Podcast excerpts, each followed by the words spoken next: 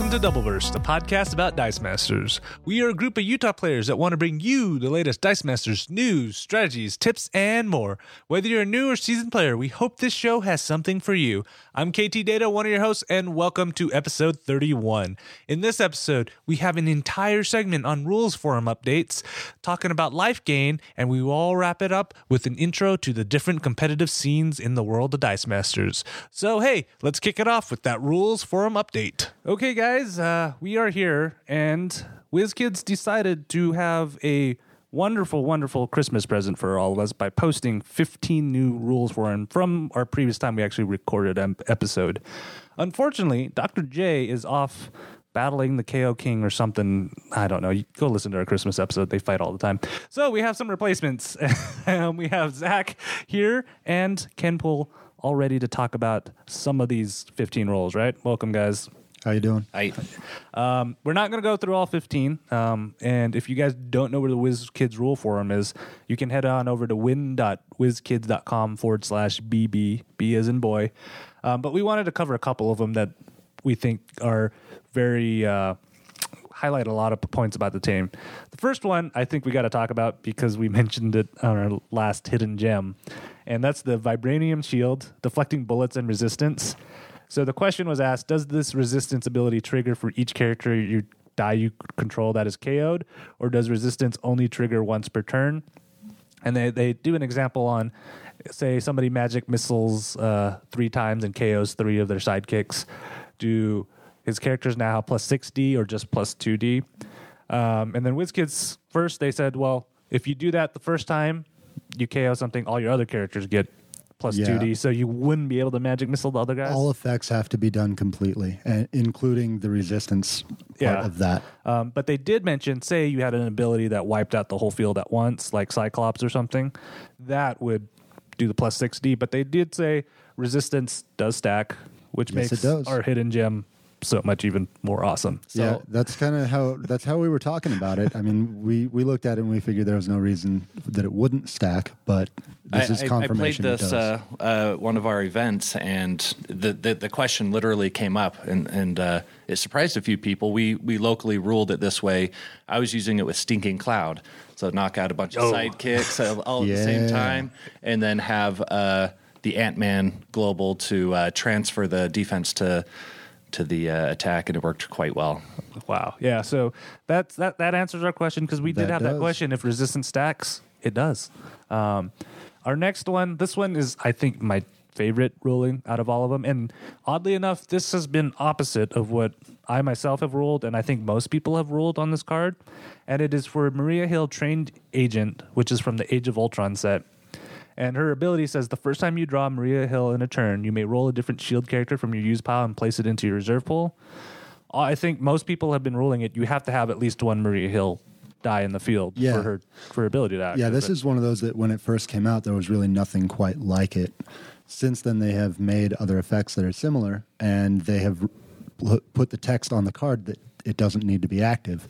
They didn't have that with Maria Hill. I think it's because it was a unique ability at the time, and they've now gone back and given it the same treatment. She does not need to be active to do that. Yeah, so you treat it like a, a rescue die or the rare Angela die where they're they don't have to be active and their abilities work. Yeah, yeah, they are getting to where there's a few things that usually they print it that it doesn't need to be active. I wouldn't be surprised if some of the older, some of the other older ones that uh, have similar things, if they if we don't see rulings from them mm-hmm. about those also not having to be active. Yeah, which I love because it has just made this card where people probably universally said this is kind of useless if you have to have one on the field. Yeah, yeah. That I mean, usually go off of the default ruling of the lesser of the of the good rulings, and so it, you you take the one where it wouldn't, or where Yeah. it would have to be active, um, just just by thinking of it. But it actually makes it playable now. Yeah, and because we were talking about it, now you can get those big shield characters out super super quick. Oh yeah. You, now you only need to buy one. I mean, that's that's the big thing is uh, looking at before it was okay. I want to try and get my Groot out as fast as possible. Maybe I could use Maria Hill, but by the time I'm spending four on Maria Hill, why not just figure out a way to spend that fifth one to get Groot himself? Now uh, you can you can actually speed it up by mm-hmm. getting Maria Hill early and then getting your Groot when you roll Maria Hill. Yeah, and I I think it even adds depth. So, say you're playing a control team, now you have to pay attention to what's in their bag, what they're going to be drawing, because if you know that's an easy one to slip up, you're like, oh well, it's in choose pile, it's not going to get it this turn, right? And then they pull a Maria Hill, you might Oh, be yeah. in a whole load of, load of hurt at that point. Yeah, the nice thing about this one is that you don't just automatically field it either. You get to put it in the reserve pool and then do the fielding. So all of those when fielded uh, Yeah. shield characters you can uh, activate. Mm, good old Umber Hulk. Right? Umber Hulk would be a really good Makes one. with makes all those Jinzos pretty good again. Yep. Um, all right. So our next one, this one's kind of more of an update because we covered it before, and it's about Lockjaw, fiercely loyal. They didn't actually put up a specific question, but they said they got multiple questions asking, um, "Does his ability trigger outside the clear and draw step?" Because it says sp- specifically before your opponent's clear and draw step. I, I think we've all ruled this incorrectly locally. Yeah. I, I don't think I've seen it ruled correctly because it turns out it does, in fact, trigger Yeah. outside the clear and draw step. So if you call whatever it is and your opponent uses resurrection or something like that at, towards the end of their turn, it can trigger. Yeah, and, and it, I'll, I'll tell you, I've played against Alex with this, and it works effectively because he had the, some characters for defense, and then I called uh, a character, and he pulled out two of them. Bam. Um, you know, one during his normal, and one he used the Superhero Registration Act. That just totally knocked out his character. I'm like, ooh, this is really good. It kind of adds a little bit of because isn't it Mysterio that each player draws Yeah. and preps one? Bring Mysterio with your lockjaw. If you get it wrong, you you can create another chance. Yeah, so um, that's an update. And then they were really on a Maria Hill kick because, again, we have another Maria Hill that's listed. Um, it's Maria Hill Deputy Director. This one is from the um, Civil War set. Um, so the question is the text says, when declaring blockers, Maria Hill may block any number of sidekicks. Does this mean she can only block sidekicks or can she block a non sidekick character and any sidekicks? this has been a question that I've seen floating floating around for her and for the Black Widow from the Civil War set that says she can block any zero cost um, blockers. an- any zero. and what they pretty much said is for a character die like this, the blocker can either block normally or block any number of sidekick dice, including your ally dice. And I love I love this part that they added in. If something were to make a character lose its ally effect after Maria Hill blocked them, they'd remain blocked. Foreshadowing much? Yeah. Um, so I, I I really like that because it still holds up to their when blocked always blocked rule. Yep. which which um, and if you have a special, basically the the way it boils down is if you have a special blocking ability, you can either block normally or block special. yeah. You can't block normal you and can't special. have both because I think a lot of people have been doing. Well, I, I've seen it 50-50. Some people said, "Yeah, you can do what the card says," and in addition to one additional blocker. 'cause Right. We haven't since Civil War. I think that's the first set to have kind of a ruling like this, or uh, an ability like this, where you could do an alternative block. Um, so that that answers a real great question. Um, the next one is probably one of my favorite Deadpool cards is Hit Monkey. and the time Yeah. and so they they had a question about the timing about Hitmonkey and we're, talking about the uncommon Hitmonkey where you can pay a fist to assign his damage to your opponent instead of the character blocking it. Um, so the question is my opponent moves a two attack, two defense Hitmonkey to the attack zone. Um, I block with a one one sidekick. My opponent immediately play, pays a fist for Hitmonkey's ability. Does Hitmonkey do two damage right away, or do we then wait, go to globals, and deal all the damage to me after he has had a chance to buff hit monkey's attack via globals? So um, I like this one because not only it answers a specific card, but it also reinforces some of the steps that you take Yep. in, in, in, in the attack phase because Yeah, it, it, clears up a, a little bit of timing. Yeah, for, because- for some uh, some other cards that are kind of messy, like Yeah. this one. Yeah, because what happens is, and I think all of us have experienced is the more we start playing, it just all you know we've gotten so used to the steps that it kind of blends in. So, Yeah. um, w- w- the way they answered is Hitmonkey is only changing where he assign um, where he assigns combat damage, not when he deals the combat damage. Also, to be explicit, he's dealing the damage as if he was unblocked, so you can't split between the sidekick and the defending player. So you'd pay the fist energy, and then Hitmonkey's blocked. Then players would have a chance to buff, debuff, target, etc., etc. Um, which um, also added a couple more questions and They, WizKids. they I'm- didn't answer a question that I would like to uh, see with Hitmonkey specifically because anytime that I've played it, which is somewhat frequently, I like that card. Uh, anytime that I've played it, someone in, invariably asks, "So does does he go through to used or?" And I say, "Well, it doesn't say that. It says that he's blocked." Yeah. Looking at this, it appears that he would remain blocked and remain in the field if you blocked with a sidekick that's not going to knock him out. Yeah.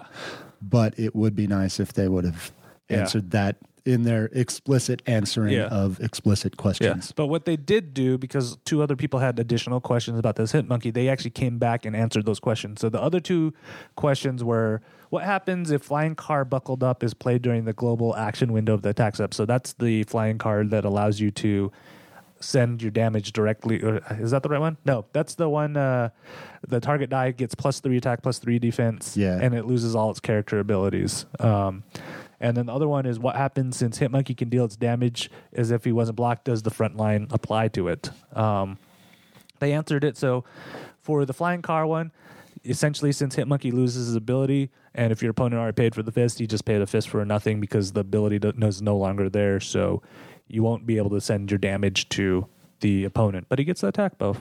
Um, and the other one is Hitmonkey isn't unblocked, so frontline does not apply. Um, so they wanted to clarify a little bit of their text they had up earlier. Thank goodness for that one. yeah. the frontline does not need extra power for unblock uh, like things that don't get blocked regularly. All right, so our next one is I combined two of these posts. It's about Super Rare Batgirl, and we'll be talking about this a little bit later in the show. Super Rare Batgirl, I think, is probably going to make a little bit of a resurgence. Um, so one of it is does Batgirl's ability target because she doesn't state a specific number? Um, and so Batgirl does target, and might I remind you when you read Batgirl's text, it says the word target in the text, so it targets Yeah.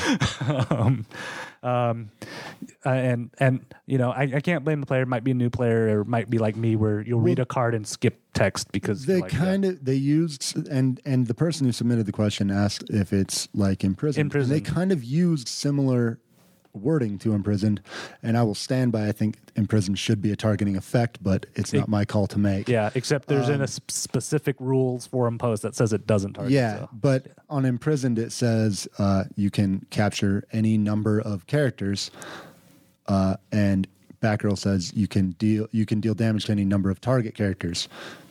With both effects, you're selecting a target, so it's kind of. I think that it's that they ruled that imprisoned doesn't target incorrectly, but that's sort of neither here nor there. But they they did explicitly remind. Mm-hmm. It says the word target in the in the rule in, or in the Yeah. ability text. And they and she, she says you you can pick up to four specifically because he's like they they I, I think this is Yeah. interesting and maybe foreshadowing something saying that you cannot target a character with zero damage for your ability. Um, Yeah. I'm not quite sure if they're kind of setting that up for a future card or something, but it seems like there might be something there. Yeah, th- there's a lot of rulings lately that they say something, and I think to myself, "I- is that going to be a future effect? Is that going to be a future thing? Yeah, when targeted, such and Yeah. such will Yeah. happen. Yeah. Um, and then, of course, the other and the other Batgirl ruling was: um, Does Batgirl's ability still happen if she gets KO'd? That's a yes. That is a big yes. And I think and- they said something also- similar to the Hulk um, when they originally said that. When he takes it, even if he's KO'd, does that trigger? And it was a yes. Yeah, and that, that. that. kind of bleeds into the the next question that we've got up Yep. here. So this is an interesting one. Um, kind of takes us back to Justice League and AVX even. The question is, does Black Manta work like Nova or Angel? And this is not the Black Manta that most of us think of, the retaliation one. This is actually the common. Common. Yeah, the common. common. David. this is actually my favorite one. Yeah, where it says uh, if Black Manta is damaged during the attack step and not KO'd, deal one damage to an, to an imposing character. So, Zach, you, you want to explain how they actually ruled this to everybody? Um, yeah. So they basically ruled that it is like those, um, where if it takes the damage, then it, you know, you can hit it a couple times and it will still trigger. However, if it does get knocked out from the damage, then it does not trigger. So that that is one Yeah. of the differences to like Babs or Hulk and some of those others. Yeah, and that's because I think he speci- his the card specifically says when Exactly. Right. if he's They- not KO'd. They kind of do a little a little rundown on it where they they even say that uh, Nova deals damage even if he is KO'd.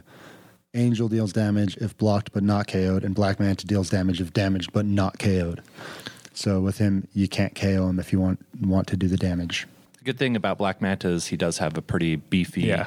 uh, defense, so So you can do, Yeah, do you it can a couple him few times. Yeah. It's not it's not as powerful as some of those others. It's just one damage, but he's also Yeah. only a two cost character. And with him sitting there, if you've got a magic missile or something like that, you can attack with something else. He doesn't even have to be involved. Ping him a couple of times to do some direct damage to your opponent. Keep him safe so he doesn't get knocked out. Yep. Okay, and our next one is a Deadpool card. So, Ken, I'm going to give you this one. And the question is Is the common satchel supposed to be continuous? No. that's that's basically what they said. It it is not a continuous action. You use it at the time of any other action die. It's a they they uh, kind of pat themselves on their own on the back, saying this is a pretty unique effect. Yeah, I, I, I like Which how, it is. I like how they put that too, saying it's unique. So it's so that way because I know sometimes we try to apply some of these rulings to other cards. Yeah. That when they put that it's unique, we kind of know that this is closer to a one-off than something else that maybe. They understand that this had to be looked at, and they understand why people were asking. It's a unique effect, and it but it is it is not continuous. You use it at the same time as normal actions. When you roll it, you uh, you get to purchase an action die, right? Uh, yeah. Purchase Pay one life to do. Pay, pay one life to purchase an action die for I think two less. Uh, satchel, you pay one life. When you use satchel, at the same time you're using an action die, pay one life to do so. Or Yeah, you, you have to yeah, pay one yeah. life to use its effect. Yeah. and I believe its effect is uh, the next action you buy is two cheaper. Too cheaper, yeah.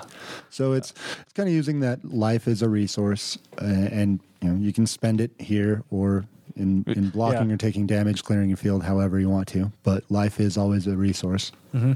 And our, our next or our last one that we have listed is for a basic action that I kind of forgot existed. Um, is the kryptonite threat.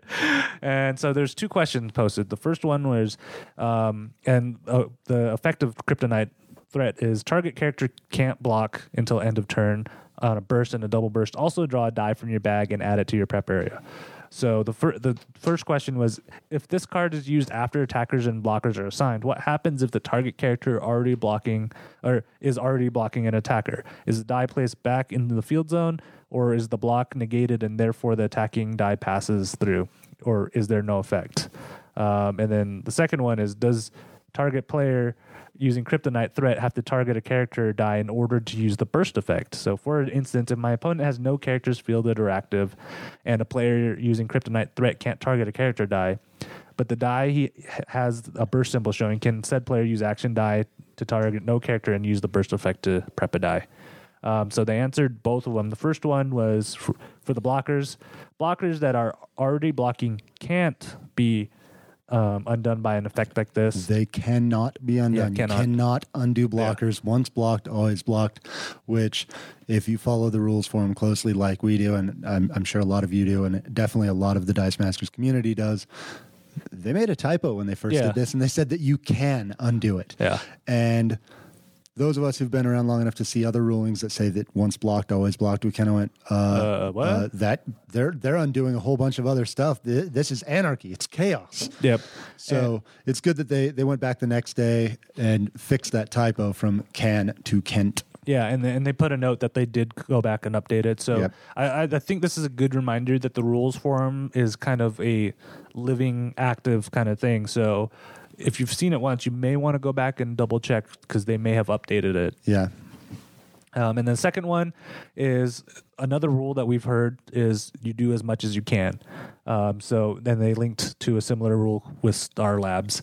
So Right. you should be able to prep that die because it says also. Yeah, that not that also applies to there's a, a Captain America that uh, if you take damage, you spin them up and gain a life. Even if you can't spin them up, you gain the life. There's there's a few things that have multiple effects, and you always try to do as much as you can.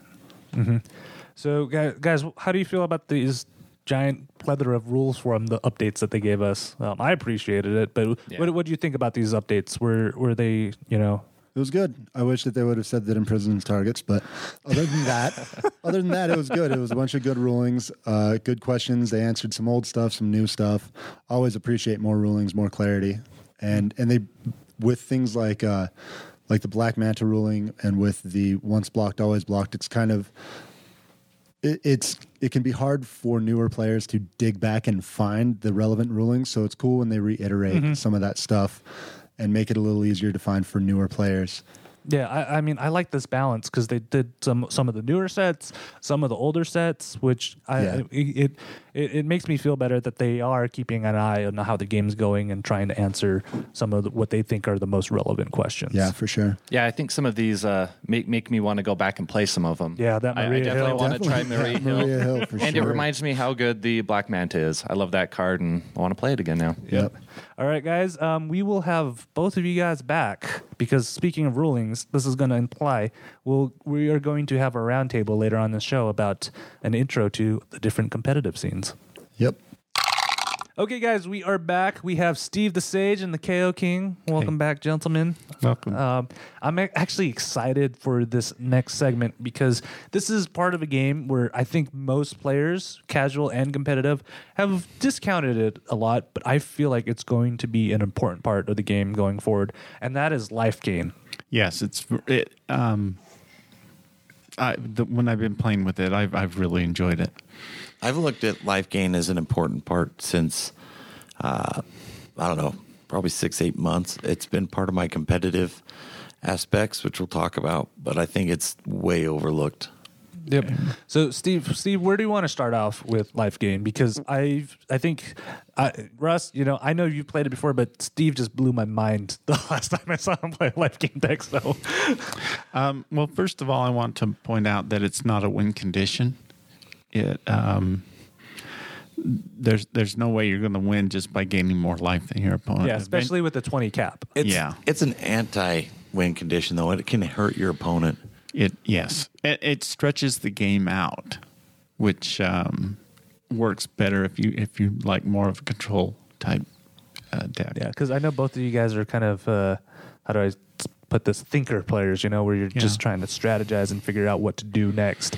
And it's less of more of like where sometimes I play because I'm brain dead, where I'm like, okay, I'm just only thinking what's happening in this turn. You guys are thinking like eight turns down. Um, Yeah, uh, and I'd, I'd like to point out that we're not going to cover every card that that gi- gives life. because there's a, there's a fair amount of them, right? there is a fair amount, and And in general, a lot of those cards, there are a fair amount that people see, oh, life gain, that's not. That's not a big deal. That's a waste. So okay, where do we start in this world of life gain since there are so many cards? well, I'm I'm going to uh, start with Wolverine, Lord of Vampires, and I need this, card, this card is just truly amazing. It can save you. The trouble with it is it's it's four different energy and it costs six. And to really for it to work, you need to get it out as fast as you can, and that's kind of difficult. Um, so his, uh, let me double check. Is well for everybody who doesn't have this card and doesn't know his ability. Um, Myself included. um, his his ability is um, when you KO when your opponent KOs a character, right? Um, When an opponent's uh, character die is KO'd. Now that's an important. Okay. That's that's Yeah. an important point. so so it's when when Wolverine Lords of Vampires is active. When an opposing character dies KO'd, he deals one damage to target opponent, and you gain one life. yes, Which I love that vampire sucking. Uh-huh. it's so great thematically.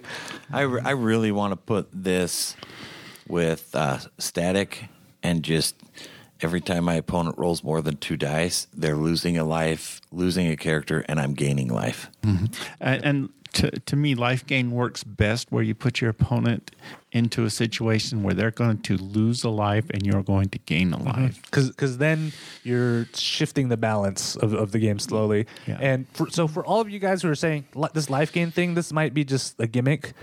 Steve, you literally played a game against Alex where he had you down to eight life, and you Yes. turned it around and won the game. Yes, just with that Wolverine alone. Yeah, and you and you you even switched it, so it wasn't just you coming back; it was you forcing him to make decisions, right? Because you said that when you got to like 15 life, he had to KO characters at that point. Yes, eh, he. I, I had him to the point where he, you know, he could he could afford to either let let them through, or he could not afford to let the, let those things through. He had to block them, and they were going to KO. And you know, once that, Well, what that it- happens, it, yeah. it put me, you know, at 30 life or something like that. Dice Masters is at its best when you have layers of decisions and you're forcing your opponent to make those decisions and putting them in a catch 22 just adds that much more to it. Yep. Yeah. All right. So for for for the people who can't get a super the super rare um, Wolverine, where where where do we look next? Silver Sable. Definitely Silver Sable. From Amazing Spider-Man, From and, the Amazing Spider-Man. and it's not the one that everybody thinks of, right? No, it's not. The, everybody thinks of the one where you uh, uh, sacrifice her and make something unblockable. No, it, this is the one where when she attacks and is blocked, they you gain one life and they lose one life.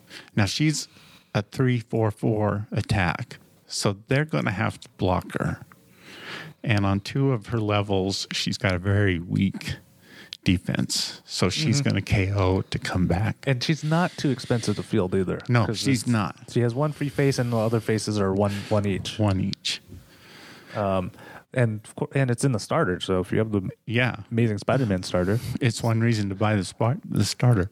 So this is Maybe a, the only reason, but it's so this is a a lot of life gain is one at a time, which we overlook at times. But then you take a Iron Fist that that negates one damage. Everybody sees the benefit of negating one damage. Life gain can do the same thing. It extends games. So what it does is if your opponent is playing a burn deck or something of that nature, life gain is kind of the opposite. You're going to be gaining life, and it forces your opponent to have a win condition of, you know, possibly even hitting you for 20 to end the game or something that negates that continual life gain. So you need to look at it in that sense when you're looking at life gain. Yeah, I'm not going to gain all the way to 20 life unless it's built that way. But I can get the life back if they're fielding something that pings me or some retaliation that I get pinged for two or three here. Well, on my turn, I'm going to gain that two or three back. Mm-hmm. so you're essentially forcing them to, if that's their only win condition, you've created stalemate.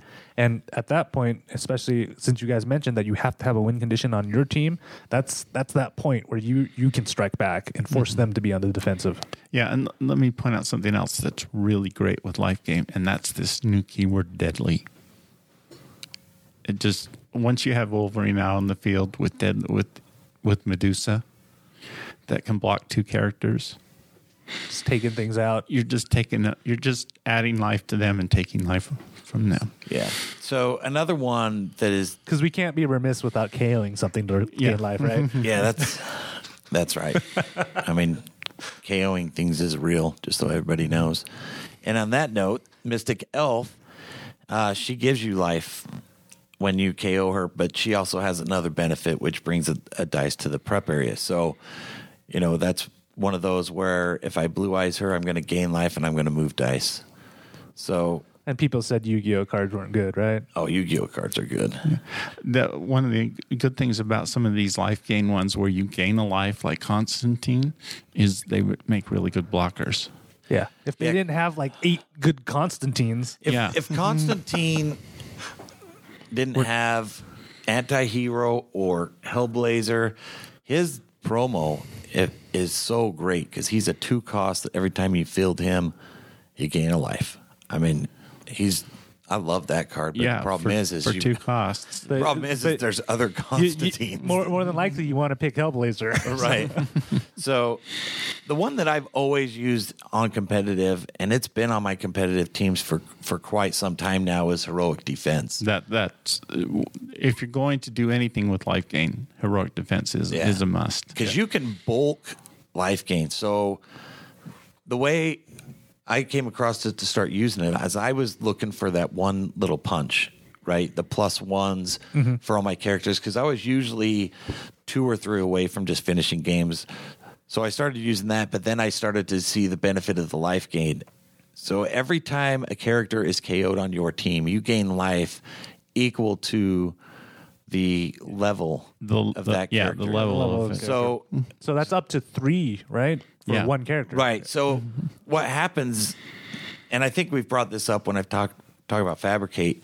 This is one of those things that if I fabricate two characters I can gain, say, six life while buying a character. So I'm gaining life buying a character. And if I do that right, I can, you know, let's say I'm doing it a three uh, cost Iron Fist or a three level three Iron Fist and a level three Mystic Elf just for kicks. I'm going to fabricate for an Iron Go or a, a Clay Golem. That's going to move my Clay Golem over to the prep.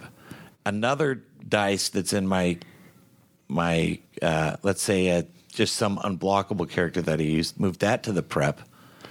So I've got two dice to my prep from this purchase, and I've also gained six life from the purchasing from the KO, and then two added from the Mystic Elf. So I've gained eight life, moved two to my prep, and now everything still is plus one for attack. Yeah, and with that eight life, that may have negated any kind of damage that you may get from having, you know, a semi open field at that point, right? Right. Yeah. And then anytime you blue eyes, if you have blue eyes on your team, anytime you blue eyes and you heroic defense, you, you know, maybe you need to gain one, two life just to make sure you can stay alive till the next, till your next Yeah. turn. Just ping something off. Yeah. along those lines, uh, you were talking about that uh, the heroic defense. Just uh, by itself, it makes it forces your Yeah. opponent to block. Yeah, and I think you took me for like 10 damage one one time with just sidekicks having a heroic defense Yeah. I couldn't block anything. You can. th- Yeah. They're going to have to block them, or you're going to have to, you know, gain Yeah. life. Yeah. That's and then it. you add, if you add that Wolverine to that whole aspect, that's just that much better, right? Because you're going to gain two life for everything, at least two life for everything that gets KO'd, plus, you know, their side. So Yeah. whatever gets KO'd by them, whatever gets KO'd on your side, you're just adding all these layers of life gain that extends the game and forces them to hit you for 20. And not all teams understand there are teams that do hit for 20, you know, but there's a lot of teams that need that kind of ping damage to get you low enough that they can swing and kill. yeah. Yeah. And uh, w- what I like, and maybe not after this episode, but heroic defense, you bring that to a team, everybody's like, why did you bring that? Uh, so, It's so overlooked and everybody forgets about the, the life gain. But we've talked Yeah. about it a number of times on these episodes because somebody likes to use it. I'm one of them. um, all right. So before we wrap up, is there anything else you guys want to mention about life gain before we go? There's one that I'd like to mention more for casual, and that's Power Girl uh, from the Superman starter set. I was the really world's excited finest. when she came out. and uh, just you know if you can meet the con- she's a little complicated to get out but i found that the Krypto from uh, that where he gets plus one plus one for each superman character and then if you have him out and then power girl you're gaining two life each at the start gets, of your turn She gets two life if you have two. Yeah. So, so another. yeah. Yeah, so spy- yeah, so the card character. ability is while active, while you have an active Superman character besides Power Girl, and Power Girl is active, gain two life at the uh, start of your turn. at any time you can start out your turn by gaining two life It, it, if done right, it's a lot more annoying than it, players assume. We always hear the same thing. Well, I can't go over twenty, or I don't really see the benefit.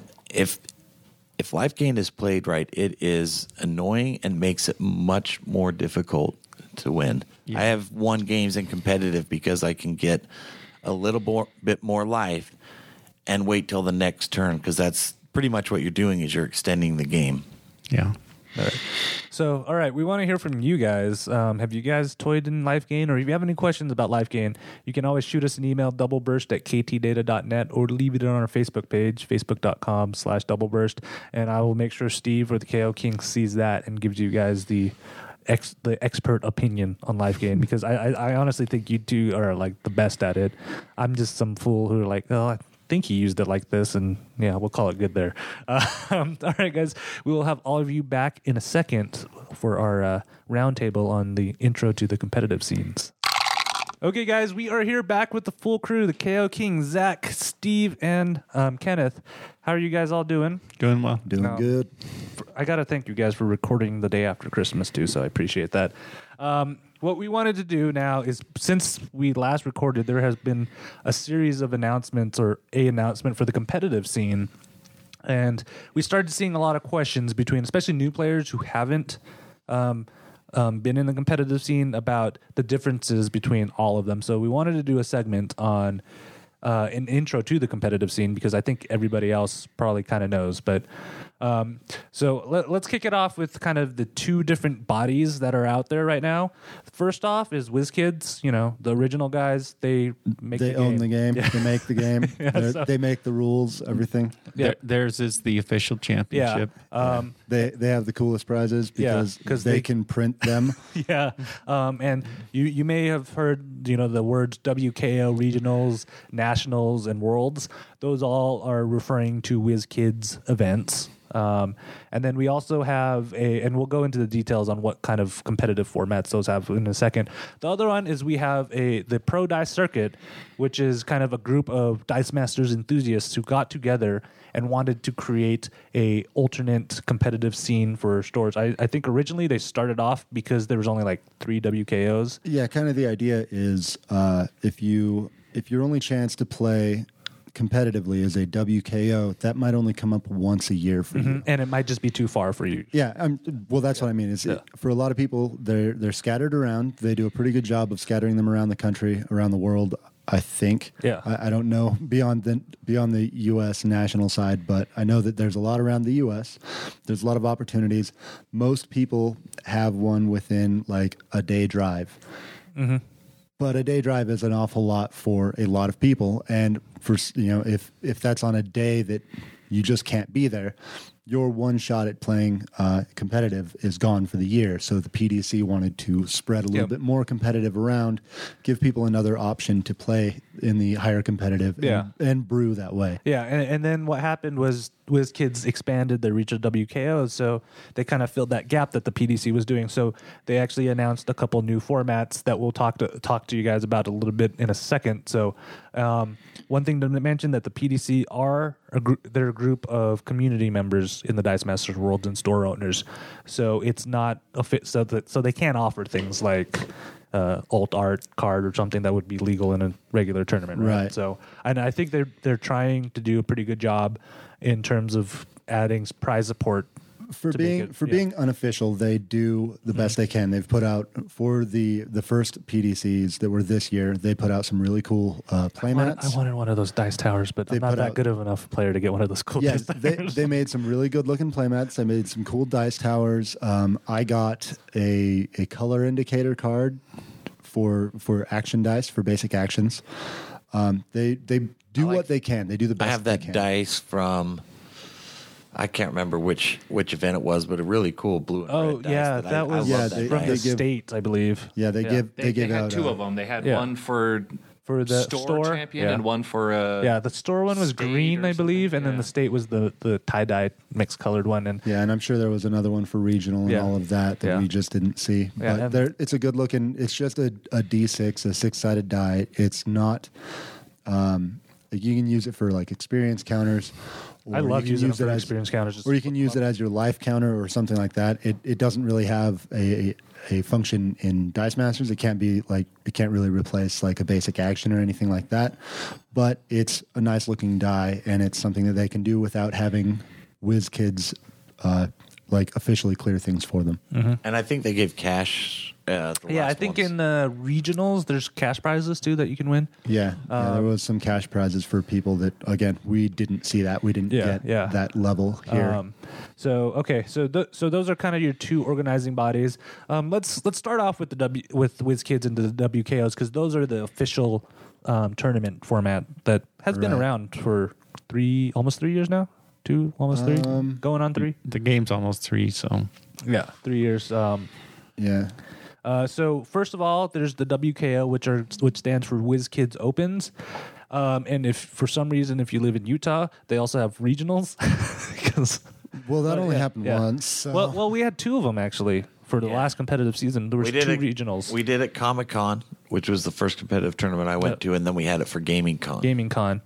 Um, at the, and both of them I'm were not for sure if last you made it, season. Ken Pool, but yeah, I remember I messaging. didn't. I didn't go to Gaming Con. I was going to, and then I ended up not Yeah. going. But yeah, yeah, we did. We had two regionals, and technically the event that is at the WKO is also the Dice Masters regional. Yeah. we got three different regional tournaments here so, last year. So both of, yeah, both of them kind of have this format. You have your main event, which is unlimited constructed. No sets are banned. No basic actions are banned, minus the two that they officially banned, which is Swords of Revealing Light and Relentless. Right. Um, those are fully open. They have that main event. They also have the side events, which you can even break down into two different sets, um, which is the draft, and that's your standard draft, except you play a rainbow draft. You play one game. yeah, one game and you're done, and then you can who winner picks a random Yeah, prize. the winner gets a prize. Uh, they did what was it?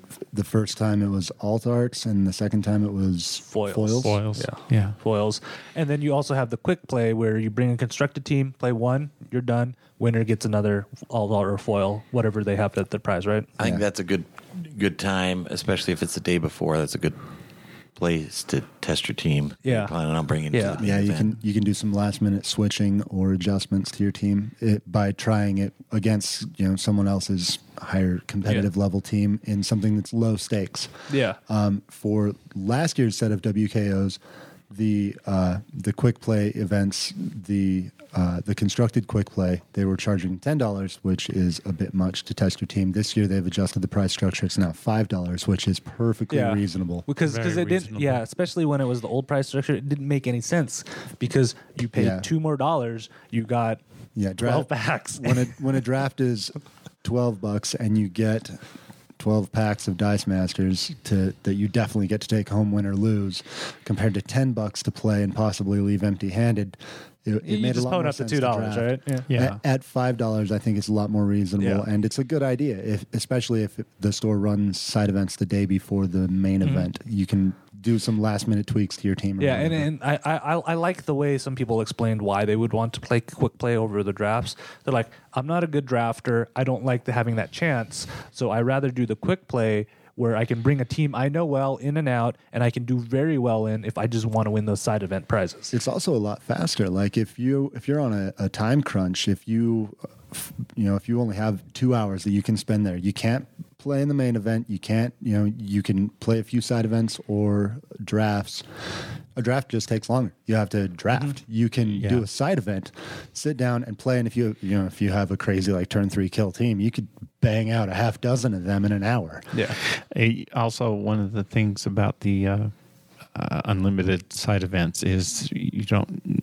With, with the draft, you have to have a minimum of of people. yeah, because you can't draft with one person. That yeah. Side events, you pretty much it, as long as, As you have two, as long as you got an even number.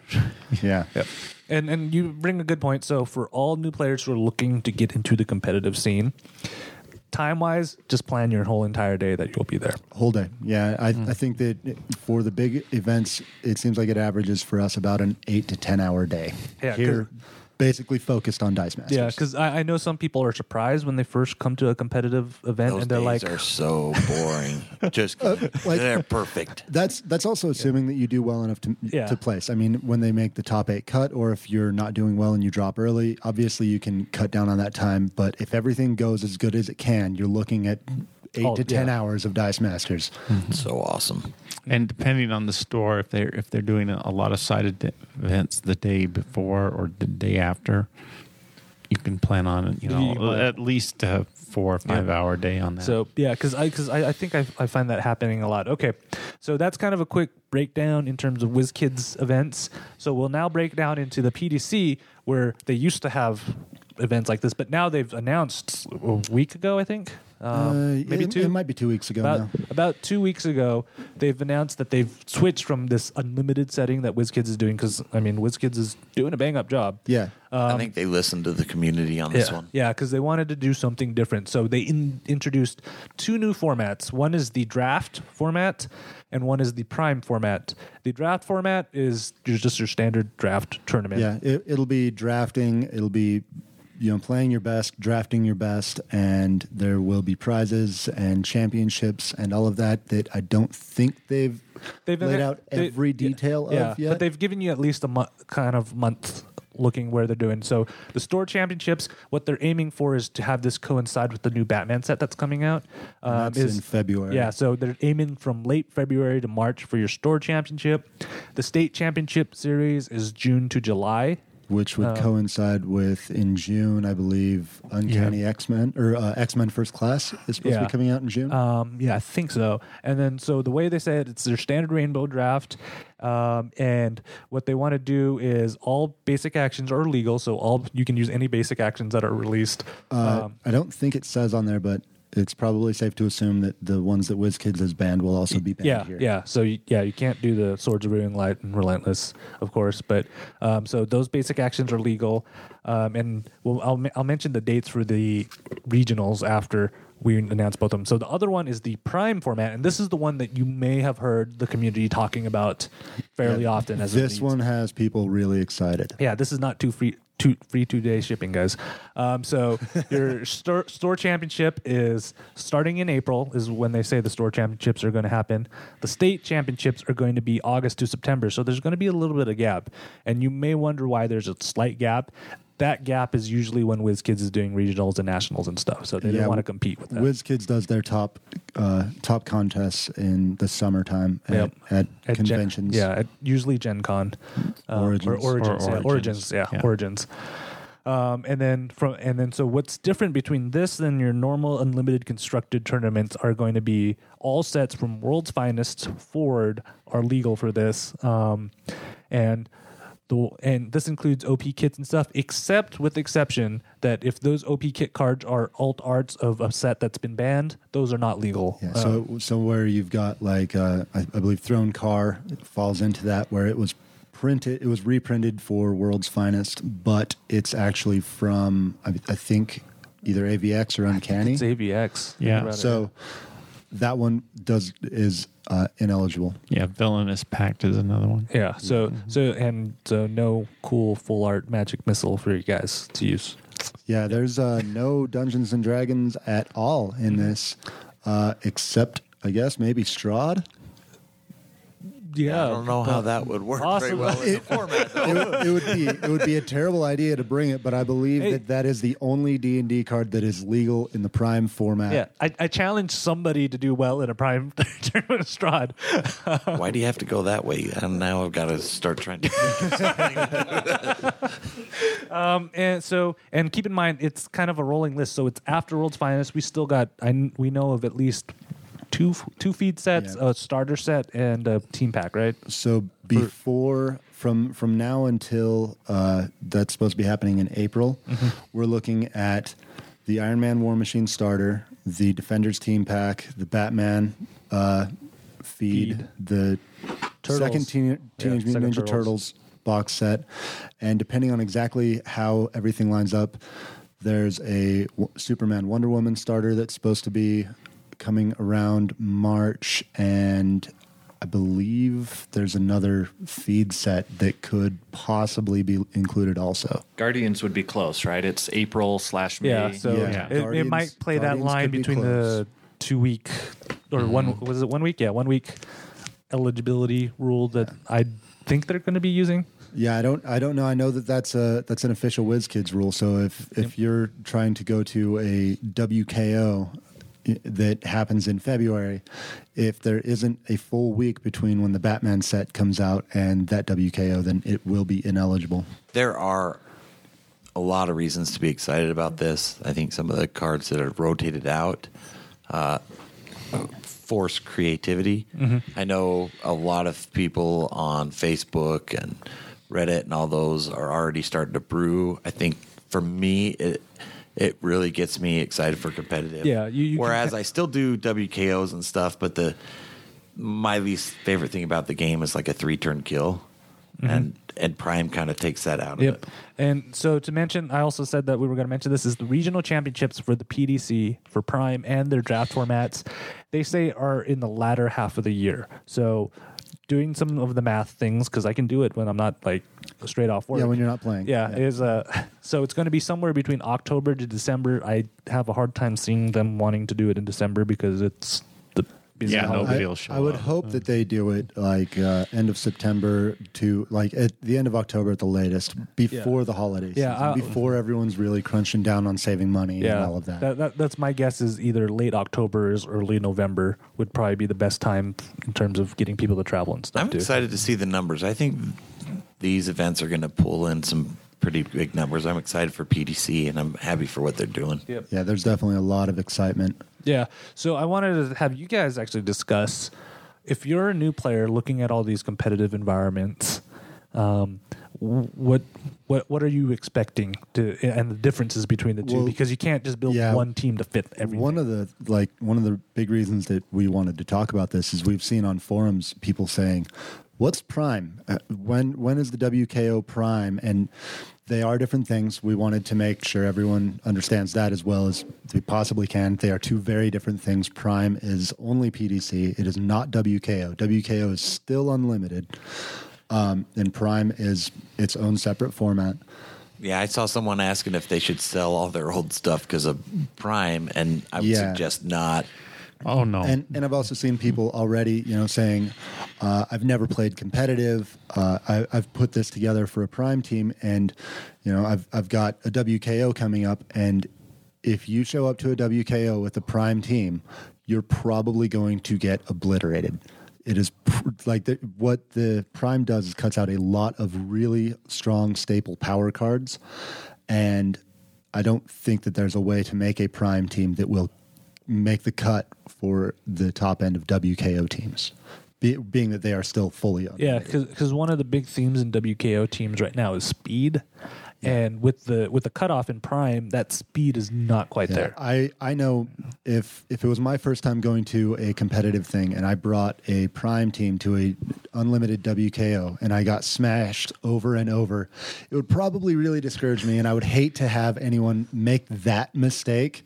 So be very aware of which competition you are going to. Although one thing you want to keep in mind with any competitive scene is it's it's good to have an idea of uh, what the meta or what people play in your area because you know we're in an area where almost everyone has all the cards from all the sets but there's there's places out there that may not have some of the older cards and maybe they just play the new stuff and so it, it's it's good to keep in mind of what everyone plays so you can kind of counter some of those things but um, also know what you might be Yeah, you I mean, in- because keep in mind, you only have ten slots to put cards in your team, right? And if you bring a counter to something that no one plays in that meta, you've essentially just wasted that slot. Yeah. And understand it's competitive. Yeah, You know, this it's is not the same as going to the store and just trying to test thing. It's Yeah. we have a lot of Zacks, and you know they want to win. Unless you're unless you're playing at all me and you can look at my spectacular rolls, just those amazing Yeah. rolls, and just smash me in the face with a sidekick. Yeah. I think one thing you- we, that we need to mention too is with the prime, you are cutting your basic actions Yeah. probably by two thirds. Yeah, so there's because you only Which I have think works three good sets. for new players. Yeah. Yeah. For prime right now, Yeah, there's uh, World's World's, Finest, Finest, Civil War, and Turtles. and Turtle. Teenage Mutant Ninja Turtles. Yes. Well, Those what are a- the only yeah. basic actions that are available right now. I, I there will be more good, coming though. in the team I think packs. that's good for new players. New players don't have to come in and be competitive. Have to buy starters from yeah. two years Have to go ago. chase down that transfer power or go Or cha- imprisoned. imprisoned, I mean, yeah. imprisoned Yeah. is huge right now. You don't Or have to try Magic and Missile. find that. Or magic missile. Right. And more than anything, what excites me about Prime is it takes out the one card that I would ban in this game, and that's PXG. It alters Mm-hmm. Yeah. the game. So- you so- you cannot get a three turn kill without a PXG. Yeah, so if you haven't played without Professor X and you want to do in a prime, get used to not playing without that form of ramp. There are lots of other forms of ramp, uh, as all of us can Yep. attest. I I actually get thrown off when somebody brings PXG because I'm like, how do I do this thing again? Um, and that's I, I think that's something that you'll want to practice because I think that's going to be probably one of the bigger hurdles for some Right. And what you really want to practice, as much as the ramp for PXG is amazing, we'll all agree the ramp is amazing. What PXG actually gives you more, importantly, I think, is the churn. You have con- complete control of your bag. If you don't have some f- something that allows you to churn through your bag, and you're just purchasing, you're going to be in a lot of trouble when you have 12 dice in your bag, This is, happens at yeah. times. This is coming from a guy who complains when he has to use his dice bag. Yeah. I have a lot of pretty ones, though. I just don't like Yeah, that, that's what I think is funny. You have a collection of them, but you hate using them. The idea is for it to sit there and look pretty. Um, so, and if okay, so the one thing I know that is probably common for all of these competitive events, you need to practice your team. Yes. Absolutely. Yes. And you need to be able to um, how do I say this? Uh, no, you have to kind of keep uh, up what people are playing and how to adjust with your team. Yeah, know some of the meta staples um, and how they interact with your team. If someone brings the perfect counter to your ideal win con, maybe you need to look at a different win con on your team. Yeah, Um, your opponent brings a heroic defense. Maybe you might want to consider using that. Yeah, uh, you also well, they won't bring that to Prime. uh, the other thing is you um, you you want to practice a lot and know how the things work uh, in a competitive setting. Uh, if you're playing competitive with your buddy, they might be Yeah, do overs. forgiving. Yeah, do overs They are kind of okay, they but might in be competitive, forgiving no. on Yeah, mistakes. not. If you are, if I'm playing against you and I don't know you and you're not like a child that I feel bad for, I'm not going to let you take things back. You're going to deal with your mistakes, and I'm going to try and exploit them. you kidding me? I've I've done that to a kid too, where I'm like, "Mm, no, sorry, buddy, but Oh yeah, yeah. No, if if if I if I'm looking to win, you know, if I'm having, especially if I'm having a good day, that's the worst time that you can play against me and make a mistake. If I'm having a good day, I'm definitely not going to show you any mercy. yeah, because spe- I don't want you especially to in, ruin my in, good in day. competitive, because I know Zach's great at this. Is if you make a mistake, he's gonna, you know, players will capitalize on it. Absolutely. and that that's one thing. I mean, when we're playing locally, um, you know, sometimes out of principle, there's certain cards you may not play. But it, when it comes to competitive, people are going to play those cards. Oh, yeah. and you're not that guy for bringing those cards because you're you're doing everything you can to win. Because Yeah, everybody's what- that what, guy. What you are is you're that guy who wants to win, just like every other guy there. You know, everybody there might be bringing Bard or Beholder or uh, the front line, whatever.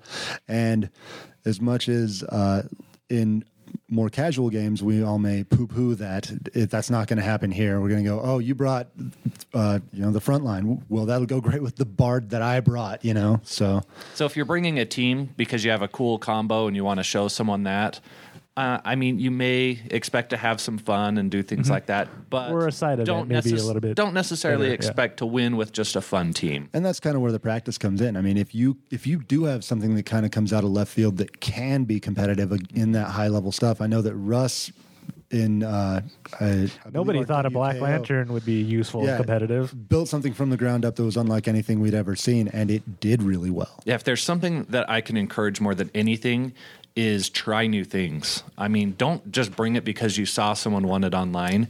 You you can you can you know mix things up. You can and throw really people off, surprise yeah. people, and who knows? You might you could easily find the next new meta team that surprises everyone. Yeah, I use the casual events to try to figure out what I can bring into competitive. You still I'll play use- casual events?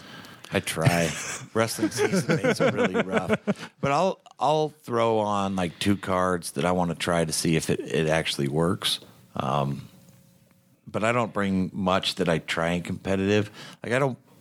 As much as I talk about Scarecrow, I really don't play him much if it's not competitive because I know what he does. I know how how he works. I don't need to keep working with him. I may pair him with something to try something else. Like with Prime, I'm going to have to figure out how I can continually KO my own characters. I have some ideas and I have some stuff to work on, but dang, Blue Eyes is gone. So Yeah. So speaking of cards that are missing, Zach, do you want to lament on how Global Beholder is not uh, legal in Prime? So sad.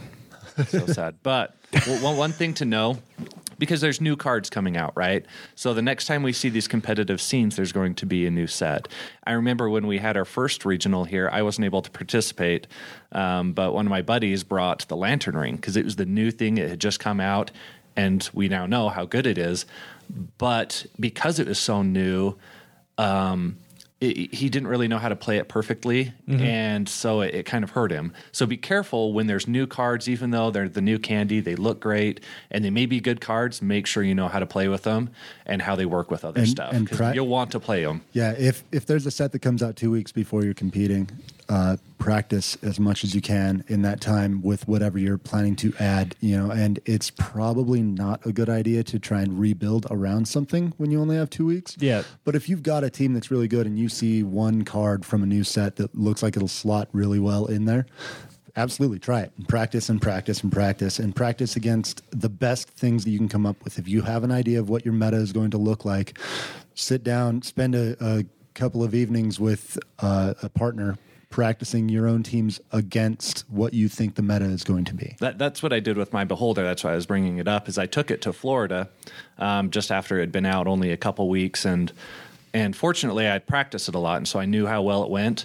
But there was still one or two cards that I, I, I didn't expect. Played against those, and that that's what that's what lost and or that's what made me lose, and ultimately kicked me out of that tournament. So Yeah. I, I like using the new stuff, but that's me because I like to try different things and catch people off guard.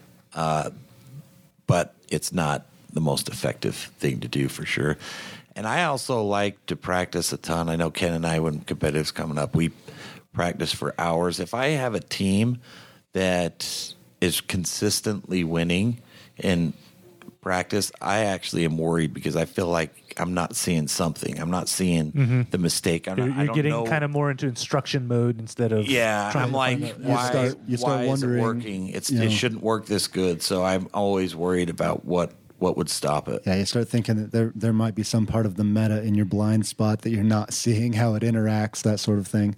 And you should be able to to know, okay, I'm I'm facing this kind of team.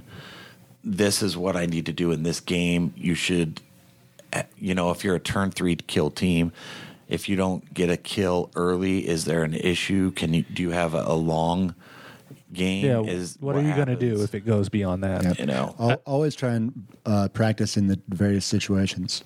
Um, I would also, for these big events, this is where you run into um, in the cut to top eight, you'll play uh, best of three within a what is it one hour time limit? And then you go to turns. And i would highly recommend just playing you know start the game at turns. Yeah, Um, know how to how to respond to these learn- situations. learn how to it's a little play the bit game in five turns. Learn how to do as much damage as you can in five turns because your team might play completely differently under uh, those circumstances. And the last thing you want is to be trying to set up your you know like seven turn combo when you don't have that time so that's what know, that's what and- cost me when I hit uh, Michael in the one of the WKO finals. Is he was great at turn, you know, the tiebreaker game, the third game at five Yeah. turns. Yeah, and I that- had it's an especially different. Right. It's very, very different from your regular game when your second game goes to time and that third game is only the five turns. And I had an idea of what I wanted to do, but it, it didn't work. And I am really frustrated that I didn't have that full on backup plan. And Michael knew exactly what his team does in that situation, exactly what to do on rolls. Yeah, I, I, there's also another aspect you need to remember is this uh, first turn rule. Um, if you're planning on buying something that's four cost, you're going to have times when Yeah, have the you're- backup plan and what you're you gonna have to have that backup plan. And we we played the prime. We played an event here last week. I think the turn one is is very interesting. You may want to pass if your opponent doesn't if it doesn't look like they have a plan. If you look at their team and they don't have something that's a three cost that's going to get their engine going, I think it's definitely good to to get that and pass and say you're going to go first and make them waste that first turn. Mm-hmm. All right, guys. So if you're a new player and have questions about competitive, or if you have tips to pass on to new players who are competitive, you can shoot those our way, double burst at ktdata.net, or leave it on our Facebook page, facebook.com slash double burst. Is anyone else concerned about the draft? I don't um, like that they're all basic actions because I'm afraid it's going to turn into who can play the basic actions the best. Hey, I just just because, you know, well, because there's basic actions that you don't even need to worry about what's on your team. I'm just going to use this. hey, it's, it's Someone it- here likes transfer power a lot. We'll cross that road when we part get of there. the Yeah, game. well, yeah, yeah. You know, I mean, it's like nothing wrong with bringing betrayal to the team when your friends don't pass you any win conditions and drafts. Uh, so we we'd love to hear from you guys. Um, let us know, gents. Thank you so much for getting together and talking about the competitive scene. As you guys can tell, we could go on for hours and hours. So if you want to talk hours and hours about the competitive scene, We, we will. Yeah, contact we will us. go on for hours and hours. And that's it for this episode of the Double Burst Podcast. We would love to from you guys. How do you feel about Life Gain and what do you think about the new competitive scenes that are coming out? Shoot us an email, doubleburst at ktdata.net, or leave it on our Facebook page, facebook.com forward slash doubleburst. Of course, check out doubleburst.com for articles, past episodes, places to subscribe, and it's just a cool place to go and see all our shenanigans. Big thanks to Game Haven Sandy for giving us a place to record. If you guys live in Utah, make sure you check them out. If not, check them out online at yourgamehaven.com. And of course, thank you everybody for listening. Um, this is our last show of 2016. We're excited to, for 2017. So until then, my friends, may your dice rolls be ever in your favor.